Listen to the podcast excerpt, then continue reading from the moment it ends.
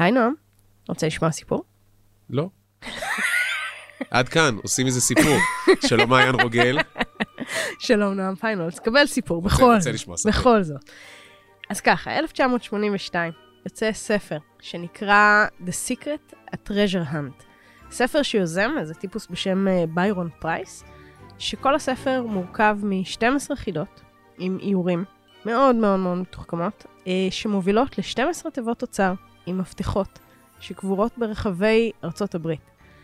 אה, גבורות על אמת. קבורות על אמת, כשכל חידה ואיור יובילו לתיבה אחת, ומי שמוצא את התיבה ושולח את המפתח לכתובת בגב הספר, מקבל אבן חן יקרה בשווי מאות אלפי דולרים. די. בערך שנה אחרי שהספר יוצא לאור, אה, צמד סטודנטים מצליחים למצוא את התיבה הראשונה, ומוצאים שם את המפתח ושולחים ומקבלים אבן חן ענקית ששווה מאות אלפי דולרים, וזהו. ועוברת שנה ועוד שנה ועוד שנה, עוד משהו כמו כמה שנים טובות. אני חושבת שזה איזה ארבע שנים, חמש שנים, עד שמוצאים עוד אחת. ו- ואנשים מתחילים לחפש, ולא מוצאים. ועוברות השנים ועוברות השנים, וביירון פרייס מת בתאונת דרכים, לוקח איתו את הסוד לקבר, ועד היום לא נמצאו שאר התיבות. אז תאורטית יש עשר תיבות אוצר שעדיין מחכות שימצאו אותה? כן, ואחריהם צוותים שמשקיעים בזה את חייהם בלשבת כקהילות ולנסות לפענח את החידות של ביירון פרייס המת, שצוחק מעבר לקבר.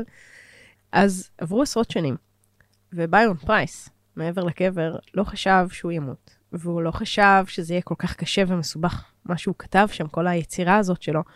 והוא כתב שם חידות בסגנון, אתה יודע, מתחת לעץ, בתוך הפארק, בשביל הימני, אבל כבר אין עץ, וכבר אין פארק, והרסו את הכל, ובנו שם בניינים, וכל האוצרות האלה אבודים. זה סיפור ענק. ועל סיפורים כאלה נדבר היום, על סיפורים ששואבים אותך פנימה, שגורמים לך לצאת לעולם, לא הכל יהיה עם תיבות אוצר, נדבר על זה בטלוויזיה, בקולנוע, בפודקאסטים, בספרות. בספרים. מתחילים? מתחילים? עושים מזה סיפור. עם מעיין רוגל ונועם פיינולס.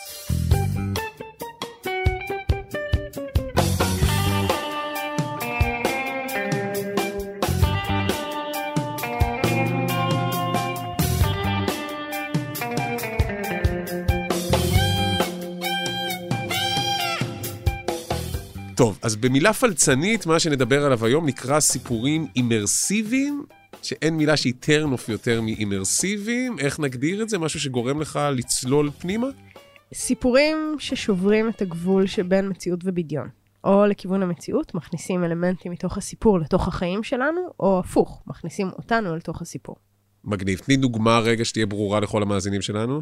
אני חושבת שהדוגמה הכי טובה שיש לי, דווקא מהתיאטרון, הבת שלי, בת השש וחצי, עלמה, אין הצגה שהיא יותר אוהבת מאוצלי גוצלי. אני חושבת שראינו את זה איזה שמונה פעמים, תשע פעמים, אני לא יודעת, אני כבר לא עוקבת. זו הצגה נהדרת. גם אני ראיתי אותה ארבע פעמים, הקאמרי, בוא. נגיד, הצגה פנטסטית. קהל נכבד ברגע זה, מתחיל סיפור המחזה. ויש שם רגע, אה, ממש לפני ההפסקה, שבתוך כל הסיפור הזה של, ה, של, ה, של בת הטוחן שיוצרת אה, זהב מקש, הם זורקים כדור מוזהב ענק אל הקהל.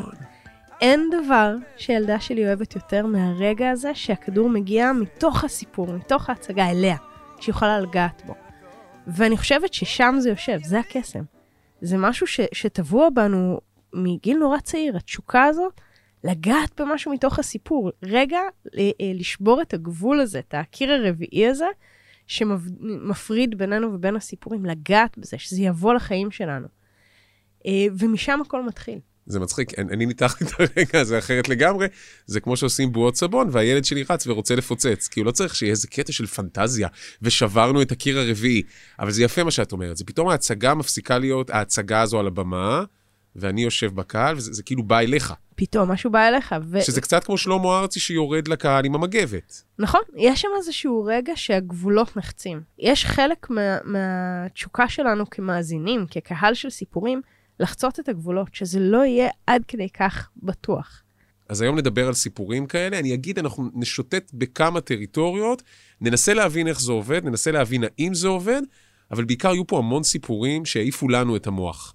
אני אגיד שבעבודה לקראת הפרק הזה צללתי שוב לתוך מחילת הארנב הזו, וזה משוגע, מה שיוצרים עושים. לפעמים זה משוגע עד כדי כך שאתה אומר, רק בן אדם אחד צלל שם יחד איתך, אבל זה נהדר. אז נתחיל בטלוויזיה? יאללה, נתחיל בטלוויזיה. אבודים.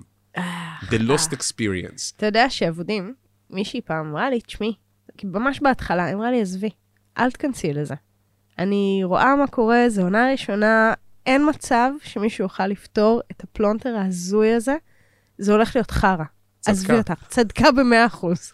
אנחנו לא סולחים לג'יי ג'יי אברהמס, אבל אנחנו עדיין נדבר על לוסט. אבל זהו, אנחנו מדברים לא על הסדרה. הסדרה זה אותו מטוס שמתרסק, נכון? ויש שם אנשים שיוצאים, אנחנו לא יודעים מי הם ומה הם, ופלשבקים, ודוב קוטב, וכאילו שלל דברים מוזרים, ודמויות אה, רטבטבות שמדברות ברוורס. כל מיני דברים הזויים, אבל אנחנו מדברים על מה שקרה מחוץ לסדרה. אז איך זה מתחיל? בעצם זה משהו שהתחיל בין העונות. זאת אומרת, ה- העניין הזה של הסיפור ששובר את המסגרת התחיל להופיע בין העונות, בין הראשונה לשנייה, בין השנייה לשלישית, ולאט לאט אה, חלקיקים התחילו להופיע בעולם האמיתי. אה, אחד הרגעים המכוננים בעיניי היה בין העונה השנייה לש... לשלישית, שהתחילו להופיע בטלוויזיה אה, האמריקאית, ב- בתוך מקבצי הפרסומות, פרסומות מתוך הסדרה, פרסומות של ההנסו קורפוריישן, שזה איזושהי אישות עסקית שנמצאת שם עמוק בתוך הסיפור, עם uh, מספר טלפון, שאתה יכול אשכרה להתקשר אליו uh, ולקבל מידע על uh, uh, משרות פנויות. זה בעצם היה מאורת הארנב. אני, אני אגיד שמאורת הארנב זה בעצם מונח מקצועי. You take the red pill, you stay in Wonderland, and I show you how deep the rabbit hole goes. מונח שאנחנו משתמשים בו ביצירה של סיפורים אימרסיביים. זה בעצם הרגע שאתה נוגע בו וצולל פנימה לתוך הסיפור. זה הרגע שאתה מתקשר לאיזה מספר טלפון, שאתה שולח איזה אימייל, שאתה עושה איזה קליק, שאתה עושה איזושהי פעולה, שבעצם מאפשרת לך אה, לשבור את הגבול הזה בינך ובין הסיפור. אז הנה, כוכבית ראשונה לאנשים ששומעים אותנו ורוצים לייצר, שלחו אותם למדיום אחר.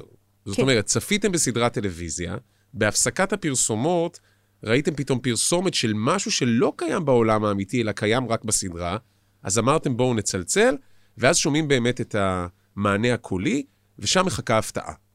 Welcome to the Hanso Foundation, reaching out to a better tomorrow. If you know your party's extension, you may enter it now. For general information, press 1. Welcome to Verizon's voice messaging service, or in Don't listen to their lies. This is Persephone. I don't have much time. None of us do.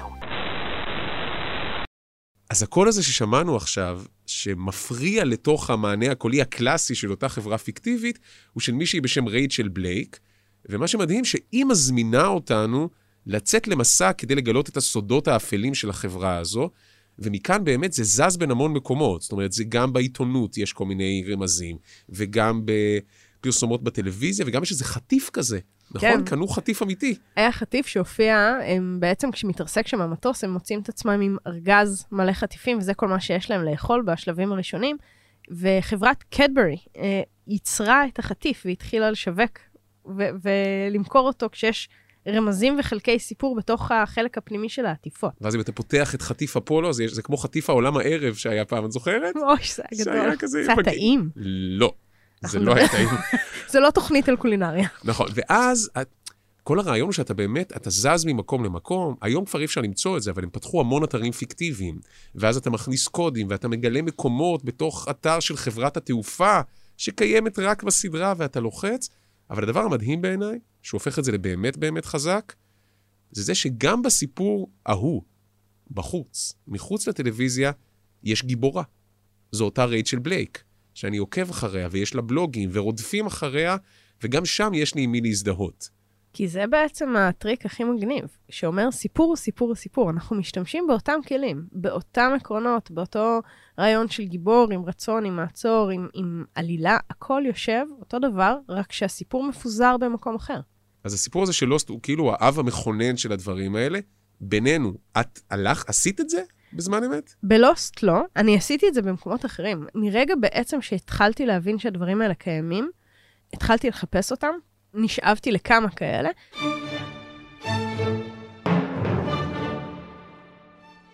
אחד הסיפורים הטובים, אני חושבת, ש- שהכי הבהירו לי עד כמה זה חזק, כי אתה, אתה אומר, כאילו, מה, שלושה אנשים נכנסים, לא. לא שלושה אנשים, זה מגיע לעשרות ומאות אלפים ויותר. הייתה סדרה של, אה, של רשת אה, CW שנקראה קאלט. עכשיו, אני נורא אוהבת לספר על זה, כי זה סיפור כל כך גרוע שהוא אדיר.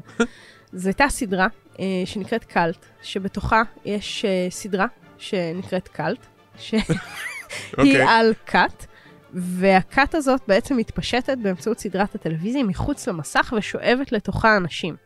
עכשיו, זה היה נשמע לי קלאסי שיהיה איזה רביט הול, שיהיה איזה מאורת ארנב שתאפשר לי גם להיכנס לכת, אז התחלתי לחפש. ומצאתי. התחלתי בעצם להריץ בחיפוש את כל כתובות האינטרנט, את כל הכתובות של הדמויות, את כל השמות, את כל השמות של המקומות, כל מה שיכולתי למצוא, ומצאתי את עצמי נשאבת לתוך ערימות של מידע ואתרים שאשכרה הקימו, ואז גם מוצאת קהילה שלמה של אנשים כמוני. זאת אומרת, היינו עשרות אלפים נפגשים בכל מיני פורומים וקבוצות, זה עוד היה לפני תקופת רדיט, ובעצם משתפים אה, מידע ומסקנות אה, מתוך הפרקים ששודרו כל שבוע. עכשיו, ברמה כזאת שהיה איזה שבוע, שאחד הגיבורים נכנס עם אה, משקפי תלת מימד כאלה של פעם, חצי אדום, חצי ירוק, אה, לתוך איזה זירת רצח, וכשהוא שם את המשקפי תלת מימד המאפנים האלה, הוא פתאום רואה כל מיני מסרים סודיים. ואז ישבנו ואמרנו, אוקיי, אין, אין ברירה. זאת אומרת, כנראה כל ה... חייבים לרכוש חייבים. משקפיים, אוקיי. ואז התחלנו ללכת לחפש. עכשיו, לא מצאתי משקפי תלת מימד, ואני ואיזה יפנית אה, דיברנו על זה, ואמרנו, טוב, אנחנו נקנה צלופן. אני אקנה כמסגרת מאפנה של משקפיים, ואני אשים צלופנים. עשינו הכל, הרמנו את זה, לא היה רמזים, זה נפל באיזשהו שלב, והסדרה הייתה גרועה ברמות, היא בוטלה באמצע העונה הראשונה. אבל מה שהדהים אותי שם זה לא העוצמה של העלילה, העלילה לא הייתה טובה, והבנייה לא הייתה טובה, אבל המשיכה של זה, תשמע, ישבו שם עשרות אלפי אנשים, כל רחבי העולם, אולי יותר, שהיו בפנים, שהסכימו ללכת, אתה יודע, לא רק להסתכל, אלא לקום, לצאת מהבית, ללכת לחנות, להביא מה שצריך, לבלות שעות מול המסך, בשביל סוד. זאת אומרת, זה מייצר engagement מטורף, נכון? מעורבות מטורפת, וזה נדמה לי מה שכל מי שמייצר סדרה ותוכן רוצה. ניתן כמה דוגמאות, אני רק אגיד, בתוך כל הסיפור המשוגע הזה שסיפרת על Cult, הרגע הכי מדהים בעיניי, שהיית צריכה יפנית, שתגיד לך לכי לקנות צלופן בחנות, כשאת מספיק חכמה כדי להכניס את כל הקודים לאתרים סודיים ולהוציא, ואת אומרת, אבל צלופן על זה לא עלית. זה, כן, מעולה. זה הגדול. אבל זה באמת סדרה זניחה לגמרי. ש... יש כמה אנשים שכנראה ראו אותה. הדבר הזה הפך בשלב מסוים לטרנדי מאוד. ב Breaking Bad, בשובר שורות, עשו את זה. היה רגע שהיה משחק מחשב של quest כזה, שאתה אמור לפצח דברים ולפתוח איזשהו תיק חקירה סודי שהיה בסדרה. עשו את זה ב Homeland. אתה יודע שעשו את זה ב Homeland? איפה עשו את זה ב- ב Homeland? באחת העונות, לא זוכרת את המספר שלה, הם ייצרו אפליקציה שמאפשרת לזוז ברחבי ניו יורק, וכל פעם שאתה מגיע ל location שהופיע בסדרה, אתה יכול לשמוע כאילו האזנות סתר של שיחות טלפון בין הדמויות. טוב. אז אגב, הומלנד עשו את זה בחטופים. לפני דקות ספורות נחת מטוס של הצלב האדום ועליו השבויים הישראלים. ראש הממשלה עושה דרכה כעת לפגוש אותם, מיד אחר כך הם יפגשו את בני משפחותיהם בחדר מיוחד המיועד לעניין. אני מבקש מאנשי התקשורת, בכל לשון של בקשה, לכבד את פרטיות המשפחות בשעות ובימים הקרובים. גם בישראל נדלקו על זה, וצריך להגיד, קשת עשו עבודה לא רעה. הם בנו אתר שלם של חטופים, אני מזכיר, זו אותה סדרה ששלושה חטופים, 18 שנה יושבים בשבי, ואז כשהם חוזרים, רואים את כל מה שקורה להם, זה הבסיס שאחר כך הוליד את הומלנד. אבל הדבר היפה הוא שהם בנו אתר, שבו מצד אחד יש כתבות מהעיתונות מכל 18 השנים האלה. אתה יכול לקרוא מדהים. עשרות כתבות, הם כתבו כל כך הרבה תוכן, שזה נשמע כזה בזבוז, כי מי קורא את זה, אבל באמת, תוכן על גבי תוכן על גבי תוכן של עיתונאים אמיתיים שהתגייסו לפרויקט וכתבו כתבות וראיונות עם הגיבורים, לא עם השחקנים, אלא עם הגיבורים, עם הדמויות, זה מצד אחד. ומצד שני, אם את זוכרת, היה שם איזשהו פסיכולוג, mm-hmm. גל זייד, פסיכולוג קצת קריפי, אתה יכול במשחק מחשב קטן להיכנס לתוך המשרד שלו, ואז לחטט לו בתיקיות, ואז אתה מגיע למחשב שלו. ויש קובץ, קבצים שאתה רוצה לפתוח, אבל כדי לפתוח אותם אתה צריך להקליד קוד סודי. והדבר היפה הוא, וזה בעיניי הקטע, שהקוד הסודי זה בעצם תשובות על שאלות שהם שואלים אותך על הפרקים שכבר שודרו. אתה צריך להוכיח נאמנות. אתה אומר, אוקיי, זוכר בפרק 2 באיזה שנה זה התרחש? אתה אומר, אוקיי, 1982. וכשאתה מכניס את המידע שהדרך היחידה להגיע אליו היא רק אם אתה באמת צופה נאמן, נפתח לך הקובץ. והקובץ זה בקרוב כזה, או סצנה קטנה מתוך פרק שעדיין לא שודר, וישודר רק עוד שבועיים או שלושה, וכאילו המתנה שקיבלת, זה לא אבן חן כמו הסיפור שפתחנו איתו, אלא היכולת לעשות ספוילר לחברים, או איזשהו פור על המעריצים האחרים. יש פה איזו היררכיה כזו. בדיוק, זה מייצר היררכיה מאוד מאוד עמוקה. אמ, זה מייצר אמ, בעצם שכבה שלמה של אה, צופים או קוראים או קהל שיודע יותר, שהוא מעורב יותר, שהוא בפנים. ו- ושם הכוח, כי בעצם, שוב, היו שכבה של כמה עשרות עד מאות אלפים שהיו מעורבים ברמה היומיומית בלחפש את הרמזים בין הפרקים. והם דיברו על זה. הם אלה שכתבו ברשתות, הם אלה שהעבירו מידע, הם אלה ששיתפו את החברים, הם הפכו בעצם לשגרירי תוכן. כלומר, כל ההשקעה הזאת היא כדי לייצר את הפרסום ואת השיווק שאתה לא יכול בשום כלי אחר. כי כשיש מישהו שחווה את זה, זה קרה לו. אתה מבין? הוא לא חיצוני לזה. הוא לא ראה את זה. זה קרה לו, הוא גילה את זה, הוא מצא את זה, הוא מדבר מבפנים. הוא חלק מהסיפור. ולכן הכוח שלו להביא אחריו עוד צופים גדול יותר משל צופה רגיל, ואפילו משל מערכת שיווק משומנת היטב. עד עכשיו דיברנו על טלוויזיה, הרבה מאוד סדרות עושות את זה, אפקטיבי, לא אפקטיבי, לא חשוב, זה קיים וזה מגניב. בספרות זה גם קרה? זה קרה, יש הרבה ניסיונות, כל מיני סוגים של ניסיונות, אה, לא תמיד הם מוצלחים. זאת אומרת, אנחנו מביאים כאן לא מעט דוגמאות של דברים שלא הצליחו. אה, אז אחד מהלא הצליחו האלה אה, זו מרישה פסל, שהיא אה, סופרת נהדרת, אה, ספר ביקורים שלה היה הצלחה אדירה, פרקים במכניקה של אסונות. היא חתומה עם רנדום האוס, אה, בעצם הפאבלישר הכי גדול בעולם. ובספר השני שלה, סרט לילי, היא בעצם כתבה ספר אה, על אה, במאי של סרטי אימה, שיש סביבו כת שלמה של מעריצים.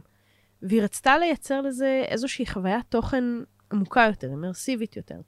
אז היא פנתה ורנדום האוס שמו אה, כמה מאות אלפי דולרים כדי לאפשר לה לפתח אפליקציה ולפתח תוכן משלים, שזה אומר רעיונות אה, עם דמויות מתוך הסיפור, אה, ופסי קול שלמים, ודיסקים שלמים של מוזיקה, והמון המון עבודה נעשתה שם, ובעצם נשתלו אה, כל האלמנטים האלה בתוך הספר, כולל מקומות שאתה יכול לסרוק באמצעות האפליקציה הייעודית, ולחוות את התוכן תוך כדי הקריאה.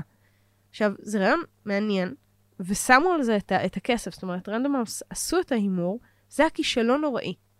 כי איפשהו באמצע הספר, היא הפסיקה. זה, אני חושבת, העדות הכי טובה לזה שזה לא עבד. אני אגיד רגע, אני קראתי את הספר סרט לילי, והשתמשת באפליקציה? אני אפילו לא זוכר שהייתה. זה אחלה ספר, אבל זה כל כך... לא, לא היה שום רגע שבמהלך קריאה אמרתי, בוא נסרוק משהו. נכון. כאילו, זה לא, זה לא ב-DNA שלנו. בדיוק, זה לא פעולה טבעית. ואני חושבת ששם זה נפל. והיא חטפה על זה הרבה אש. אבל אני חושבת שזה חלק ממה שמאפיין את הזמן הזה שאנחנו נמצאים בו, כי אנחנו מדברים כאילו זה משהו שקיים המון זמן, זה לא קיים כזה הרבה זמן. אנחנו מדברים על משהו כמו 20 שנה, שהסיפורים האימרסיביים תופסים מקום משמעותי במרחב שלנו. זה אומר שאנחנו ב, ממש בהתחלה, אנחנו בשלב שבו יוצרים, רק נוגעים בזה, מנסים את זה, עושים טעויות מפוארות ונכשלים כישלונות מפוארים, אבל יש כאן איזשהו חיפוש שמתרחש, אני לא יודעת אם נמצא, אבל הוא קורה. ומה שיפה הוא שהוא באמת, הוא קורה בכל מקום. אנחנו עכשיו בפודקאסט, גם בעולם הפודקאסטים הבינו את זה. איפה? שכאילו רדיו זה דבר שאתה עושה על הדרך. אוקיי, ספר אתה עוד יושב ומושקע, אז בסדר, שלוף את הפלאפון וסרוק רגע את האפליקציה כדי לראות את סרט האימה. רדיו אתה שומע תוך כדי ג'וגינג, תוך כדי שטיפת כלים, תוך כדי נסיעה באוטו, אבל אולי הפודקאסט הכי פודקאסטי, זה שבישר את מהפכת הפודקאסט, מי ידע שאפשר להגיד פודקאסט כל כך הרבה פעמים באותו משפט? מי שבישר את מהפכת ההסכתים הגדולה, Serial, אותו פודקאסט דוקומנטרי שמפרק איזושהי פרשת רצח בת 15 שנה, יושב מישהו כבר בכלא 15 שנה, ועיתונאית, יש לה תחושת בטן שמשהו שם לא נבחן כמו שצריך, והיא יוצאת למסע באמת מהפנט רדיופוני, היא מדברת איתו מהכלא, היא יוצאת לדבר עם כל מי שהיה מעורב בחקירה, נרצחה שם איזושהי נערה, עם המשפחה, עם החברות, הולכת לתיקי החקירה, לעורכי הדין, מגלה שהם עשו עבודה לא טובה. ובכל פרק, מה שמדהים רגע, עוד לפני הדבר הזה שנדבר עליו רגע, בפרק אחד אתה מאמין שהוא חף מפשע, בפרק הבא אתה משוכנע שהוא אשם, בפרק השלישי בוודאי שהוא חף מפשע, אחר כך בוודאי שהוא אשם.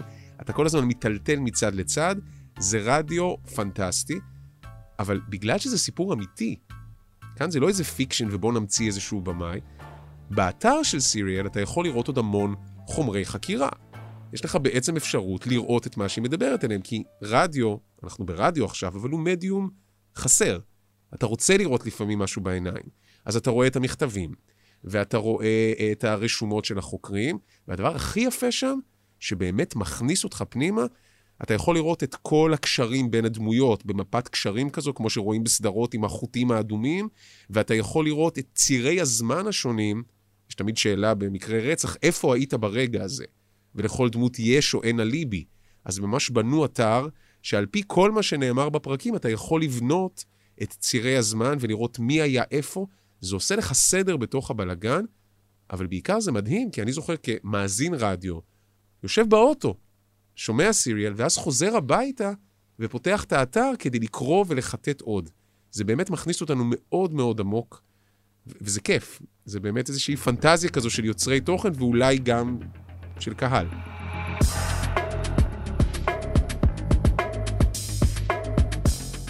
את מגיעה מתוך עולם הגיימינג קצת, נכון? אמרנו בפרק הראשון שאת עוזרת לסופרים ותסריטאים, אבל גם לכותבי משחקים. נכון. שם זה הכי כזה, לא? זה הכי כזה, למרות ש, ששם עדיין זה מסומן. זאת אומרת, עדיין אין uh, זהות בין הפעולה שאתה עושה והתוצאה. בסופו של דבר, אתה לוחץ על עכבר או על שלט או מניף יד, ודמות במסך עושה פעולה אחרת. זאת אומרת, אתה לא באמת בתוך העולם הזה. Uh, אבל המקום ש, שנורא נורא מעסיק ומסקרן אותי זה, זה Fortnite.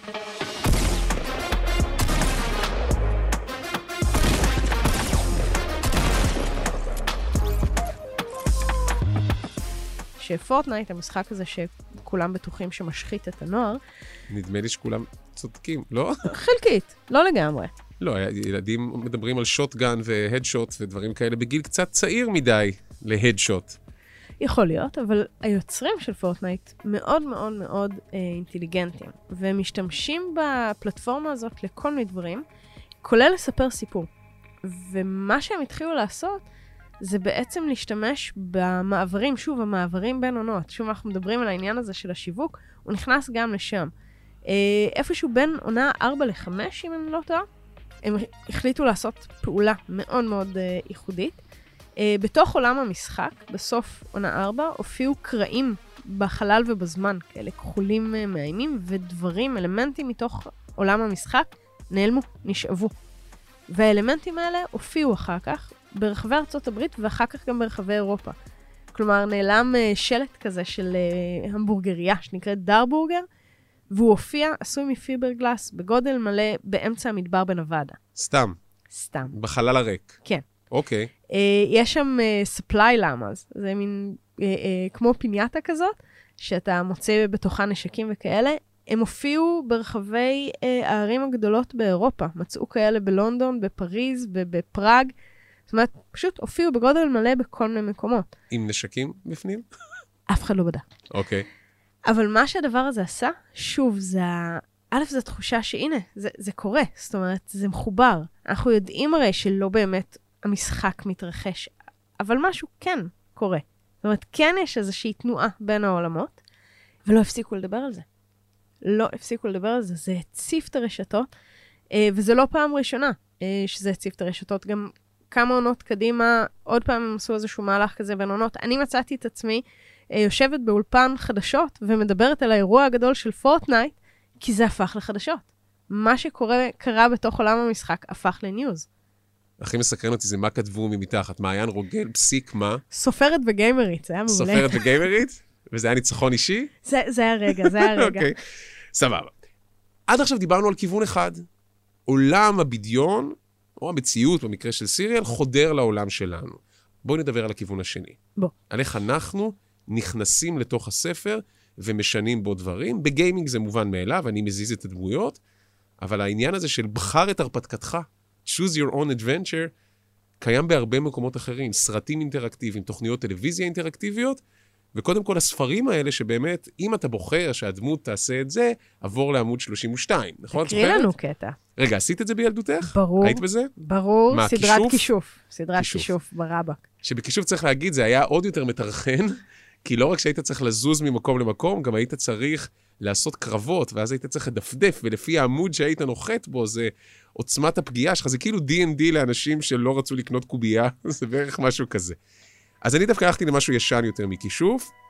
תן לנו איזה טים. זהו, היה לי, יש לי איזה פטיש כזה, אספתי ספרים כאלה, זה ספר שנקרא טיסה באב"ם 5440. עכשיו, אני אגיד רגע שהספר הזה הוא מאוד מיוחד. יש פה, בחר באחת מ-30 אפשרויות סיום העלילה, שזה נחמד. כל פעם יש לך מיני דברים, סתם אני אתן דוגמה. אם אתה אומר למחשב לנחות באי האלים, עבור לעמוד 44. אם אתה עומד על כך שתנחתו בארצות הברית, עבור לעמוד 46. נורא נורא נחמד.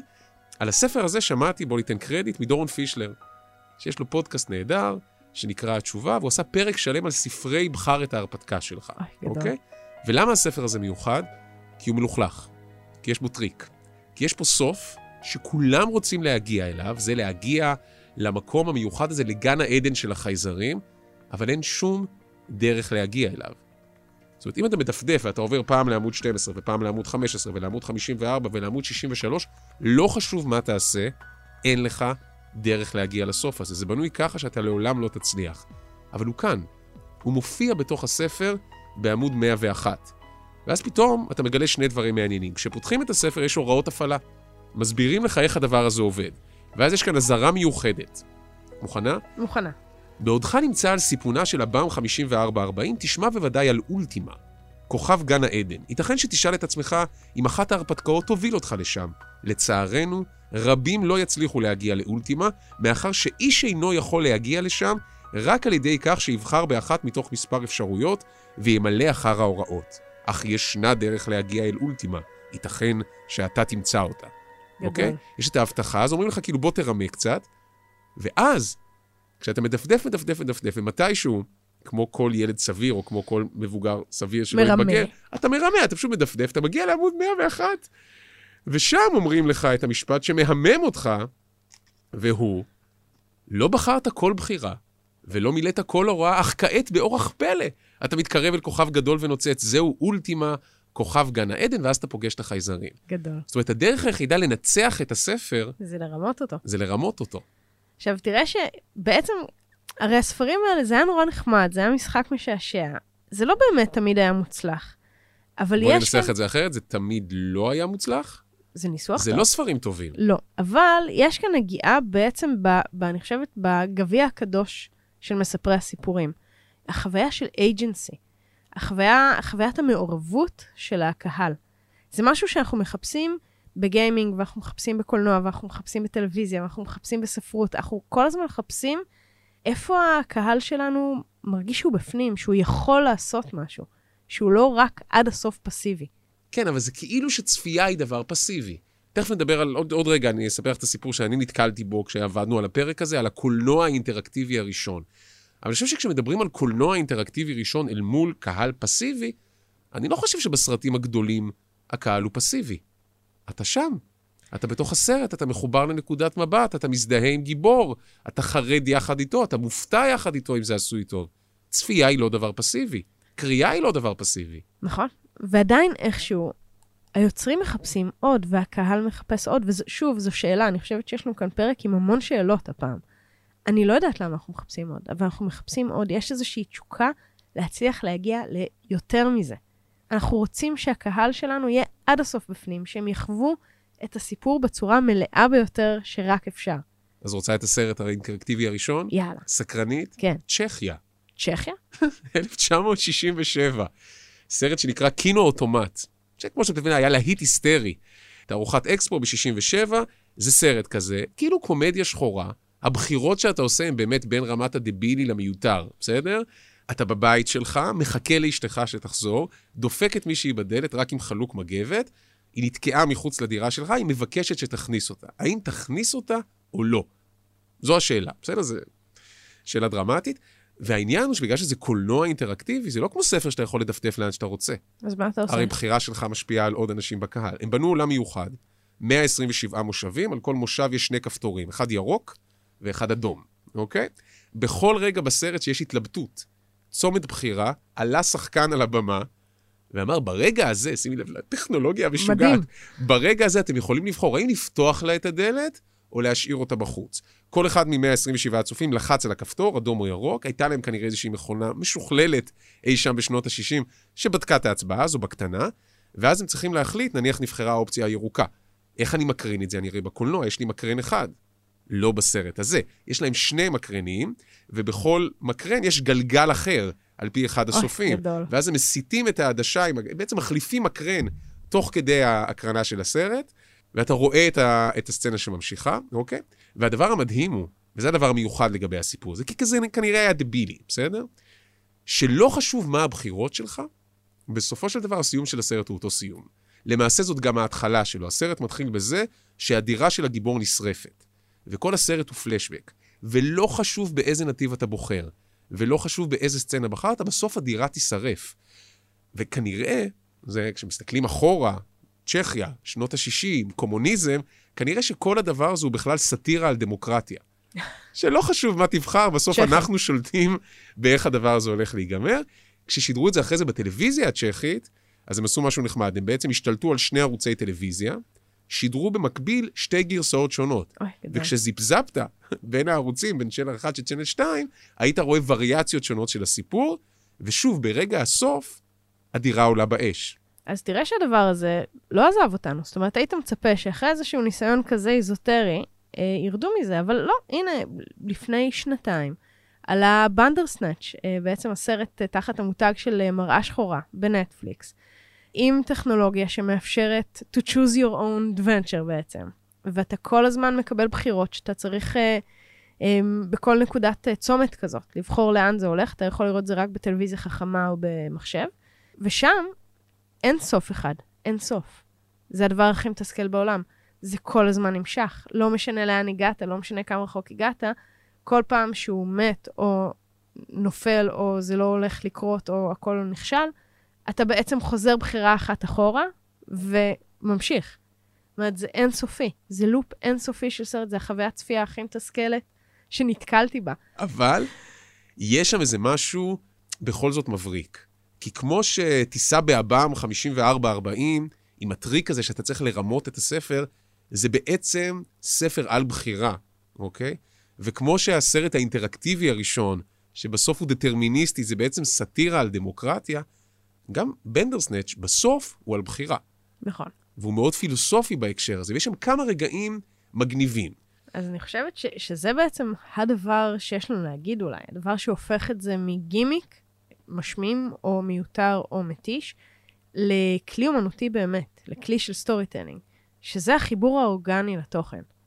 נכון. שה, שבעצם, הט- לא משנה איזה טכניקה, איזה טכנולוגיה, איזה מדיום, הרגע הזה של התנועה פנימה והחוצה מתוך הסיפור, חייב להיות מעוגן עמוק עמוק עמוק בתוך הסיפור עצמו. לגמרי, ובבנדרסנץ' אפילו הלכו עוד יותר רחוק, כי מתישהו ההפוך על הפוך על הפוך הזה הוא הסיום הכי מגניב של זה. כמה פעמים צפית בזה? לכמה סיומים שונים הגעת? אני צפיתי בזה איזה ארבע שעות, אני לא יודעת, אני, זה לא נגמר, באמת. אז אני אזכיר למי שבטח זוכרת את זה, כי זה רגע שמעלה חיוך גדול, אוקיי? יש קטע שהוא מרגיש פתאום ששולטים בו. זאת אומרת, הגיבור, כן. אנחנו שולטים בו הרי, אז הוא מרגיש ששולטים בו, והוא פונה לחלל האוויר ושואל, מי לעזאזל שולט בי? ואז אתה, יש שתי אפשרויות בחירה, או איזה סימן מוזר, או הלוגו של נטפליקס. אתה יכול להגיד לו, נטפליקס שולטים בך. עכשיו, אתה לוחץ על הלוגו של נטפליקס, ואז הוא בעצם מגלה שנטפליקס זו טכנולוגיה מהעתיד, שזה כמו טלוויזיה אבל אינטראקטיבית, ושמישהו מהעתיד צופה בך עכשיו ושולט בפעולות שלך כמו במשחק מחשב. אוקיי, אז בעצם אני כבר חלק מהסיפור. שזה זה בעצם המקום בעיניי שזה נעשה מעניין. בפרקים הקודמים דיברנו על, אה, על איפה הטכניקות האלה וה, והכלים האלה של לספר סיפור נכנסים למשהו לא storytelling בדיוני. גם כאן אתה, אתה יכול למצוא את זה? איפה אנחנו יכולים להשתמש בחוויות האימרסיביות? אני חושב שזה מקום שכולם שואפים אליו. אני אתן רגע משהו מהעולם שלי. בסדר? אני עובד עם כל מיני סטארט-אפיסטים על להכין פיצ'ים, נאומי מעלית כאלה מול משקיעים, ובסוף, גם כשאתה עומד על במה באיזה כנס כזה, ובקהל יש המון משקיעים, יש קיר רביעי. אתה עומד על במה עם המצגת, בשיאך אתה מדבר מצוין, המצגת פנומנלית, אבל יש איזשהו קיר ביניכם. ואני זוכר איזושהי חברה שעבדתי איתה פעם, שעלה שם איזשהו רעיון איך לשבור את הקיר הזה.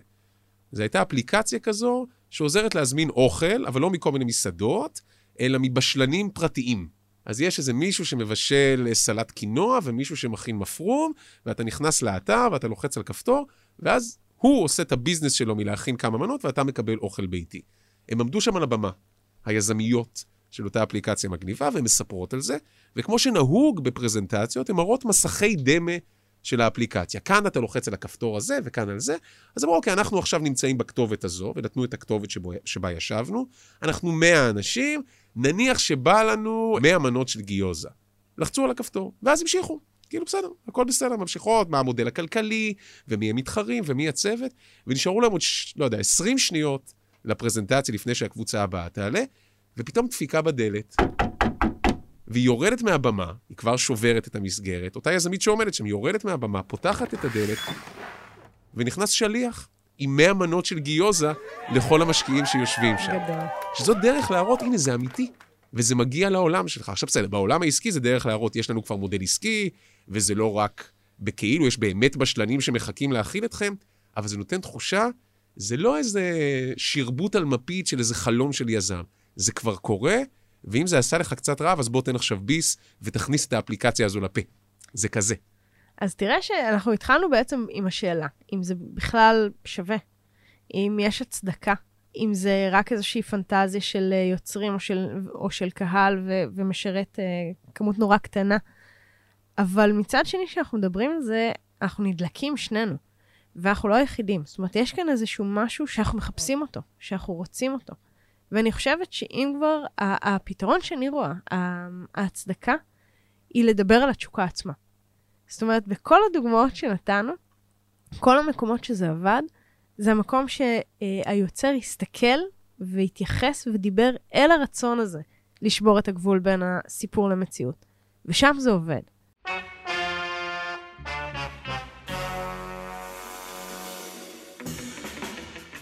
התחלנו בתיבות אוצר. בואו נסיים במשהו מאוד קונקרטי, ישראלי, הרצון של כולנו להיות גיבורי פעולה, הרצון של כולנו להיות מרגלים, נכון? כן. השב"כ בעצם עושה את זה, נכון? השב"כ והמוסד. השב"כ והמוסד. כל כן. הגיוס שלהם הוא סוג של בוא תהיה ג'יימס בונד. הוא משחק. ככה מגייסים בעצם כיום לוחמי סייבר. אה, בכל שנה, ביום העצמאות, עולה אה, חידת המוסד. זה ביום העצמאות? ביום העצמאות באופן קבוע, כבר כמה שנים טובות. כמה פטריוטי, אוקיי. זה תמיד משהו אחד, איזשהו image אחד, שיש בתוכו קוד, שיש בתוכו רמזים, וזה rabbit hole. זו מאורת ארנב שמכניסה אנשים לתוך סיפור שהוא fiction. זאת אומרת, יש שם ממש ממש סיפור אה, עם תעלומה שצריך לפתוח, אה, לפצח, ומי שמצליח בעצם מקבל זימון אה, לריאיון אישי והצעת עבודה. מדהים. אז זה עובד. זה עובד.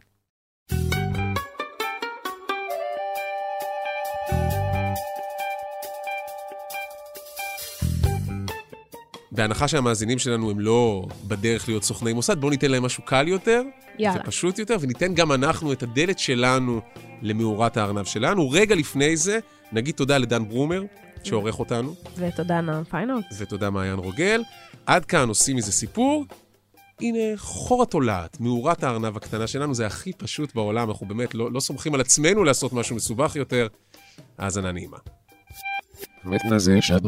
מתנזה לאחורים אבנו שרוקול ואולפני על שנו בנקודה סגרד נמי משה קרע בחוף איזה גרק נתמים שמיש ודזה שבושך